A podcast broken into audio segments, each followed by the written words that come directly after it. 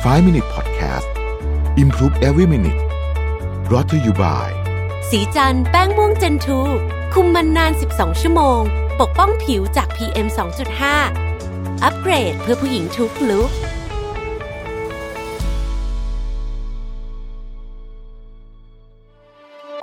สิ้นสุดการรอคอยกับ Back on Track Planner สมุดจดรุ่นใหม่ปี 2021 จาก Mission to the Moon ผมอยากชวนทุกท่านกลับมาจดบันทึกชีวิต เปลี่ยนตัวเองให้กลับมาดีที่สุดทำสิ่งนี้ไปพร้อม ๆ กัน Back on Track สู่เส้นทางที่คุณอยากได้ สามารถดูรายละเอียดได้ในเว็บไซต์ของ Mission to the Moon ขอบคุณครับ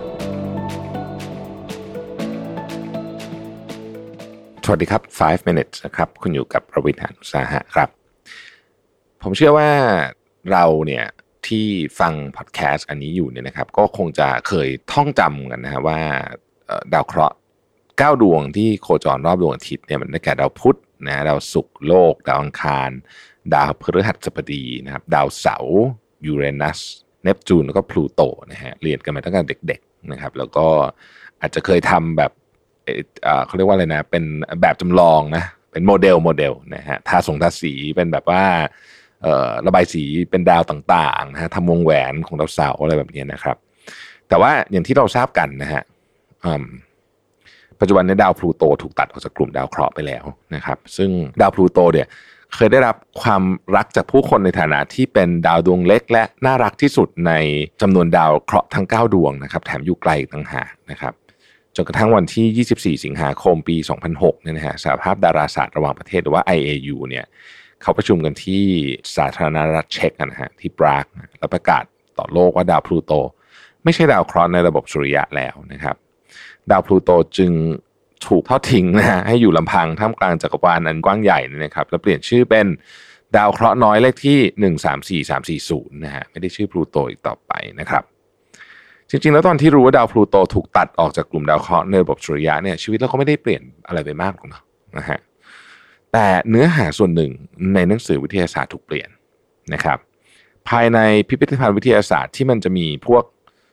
สารพัดโมเดลต่างๆ ที่เป็นแบบ บางอันก็ใหญ่อลังการเนี่ยนะครับ ก็ต้องถูกแก้ไขนะฮะมีช่วงหนึ่งที่ข้อสอบมักออกโจทย์ว่า ข้อใดต่อไปนี้ไม่ใช่ดาวเคราะห์ครับซึ่งคำตอบก็คือนี่แหละนะอดีตดาวพลูโตนะฮะถึงกระนั้นปัญหาเช่นนี้เป็นเพียงความวุ่นวายเล็กน้อยที่นักวิชาการและนักเรียน หรือว่าผู้ดูแลพิพิธภัณฑ์นะฮะผู้ดูแลสถานที่ที่เกี่ยวข้องเนี่ยนะฮะเช่นอาจจะเป็นอารมณ์ประมาณคล้ายๆกับท้องพระจำลองอย่างเงี้ยนะครับ ต้องรับผิดชอบ การเปลี่ยนแปลงที่เกิดขึ้นสำหรับคนรุ่นเก่าก็คงมีแค่ลดจำนวนดาวเคราะห์ที่เคยท่องไว้เท่านั้นเองนะฮะก็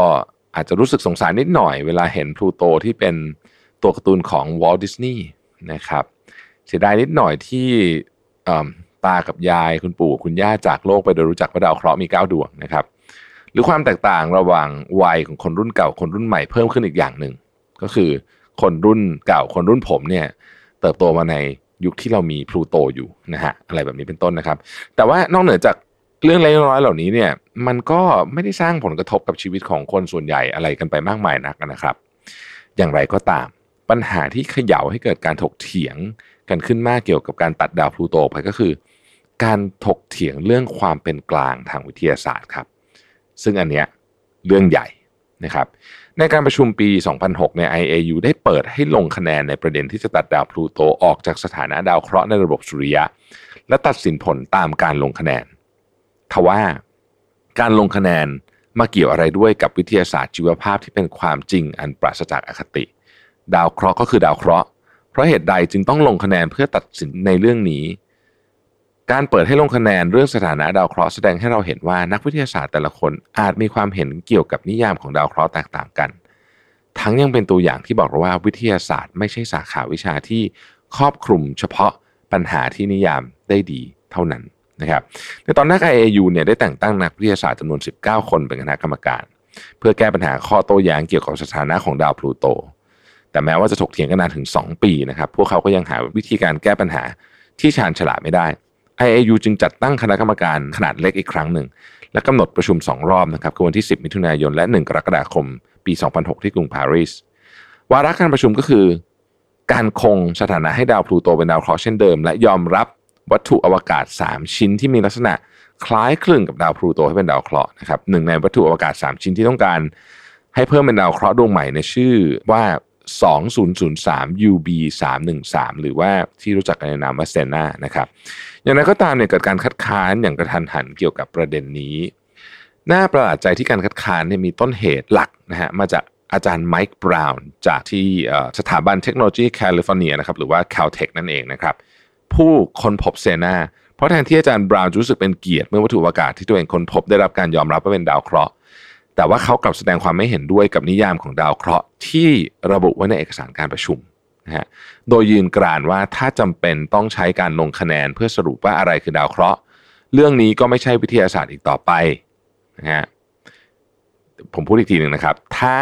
จำเป็นต้องใช้การลงคะแนนเพื่อสรุปว่าอะไรคือดาวเคราะห์เรื่องนี้ก็ไม่ใช่วิทยาศาสตร์อีกต่อไป เขายังเตือนว่าหากใช้นิยามที่แก้ไขใหม่ในอนาคตอาจจะมีดาวเคราะห์เพิ่มขึ้นมากมายจนคาดไม่ถึงก็ได้ หลังจากเปลี่ยนไปเปลี่ยนมาในที่สุด IAU ก็ได้ตัดดาวพลูโตออกจากสถานะดาวเคราะห์ในระบบสุริยะ และเกิดเป็นข้อสรุปสุดท้ายให้คงสถานะดาวเคราะห์เชิงสัญลักษณ์ทั้ง 8 ดวงไว้เช่นเดิม ส่วนดาวเคราะห์น้อยเซน่าที่เป็นจุดเริ่มต้นของการถกเถียง ต่อมาถูกเปลี่ยนชื่อเป็นเอริสตามชื่อเทพเจ้าที่โยนแอปเปิลสีทองที่เป็นต้นเหตุของสงครามทรอยในเทพนิยายกรีกนะครับแต่เนื่องจากนิยามของดาวเคราะห์ไม่ได้รับการแก้ไขจนจบ ในอนาคตอาจเกิดการเปลี่ยนแปลงเกี่ยวกับ รายชื่อดาวอีกก็ได้นะครับ พวกเราอาจจะจากโลกนี้ไปกับความไม่รู้ว่ามีดาวเคราะห์หายไปหรือเกิดขึ้นมาใหม่นะครับ และถูกจดจำว่าเป็นบรรพบุรุษผู้น่าสงสารของคนรุ่นหลังนะฮะสิ่งที่น่าสนใจเกี่ยวกับประเด็นนี้ก็คือ ความจริงเป็นสิ่งที่เปลี่ยนแปลงตามเวลาตามข้อมูลหรืออย่างในกรณีนี้เนี่ยตามผลโหวตด้วยนะครับ มันน่าสนใจมากเลยนะเวลาเราคิดถึงเฟรมในแบบนี้นะครับ ขอบคุณที่ติดตาม 5 minutes นะครับ สวัสดีครับ 5 Minute Podcast Improve Every Minute Presented by สีจันแป้งม่วงเจนทู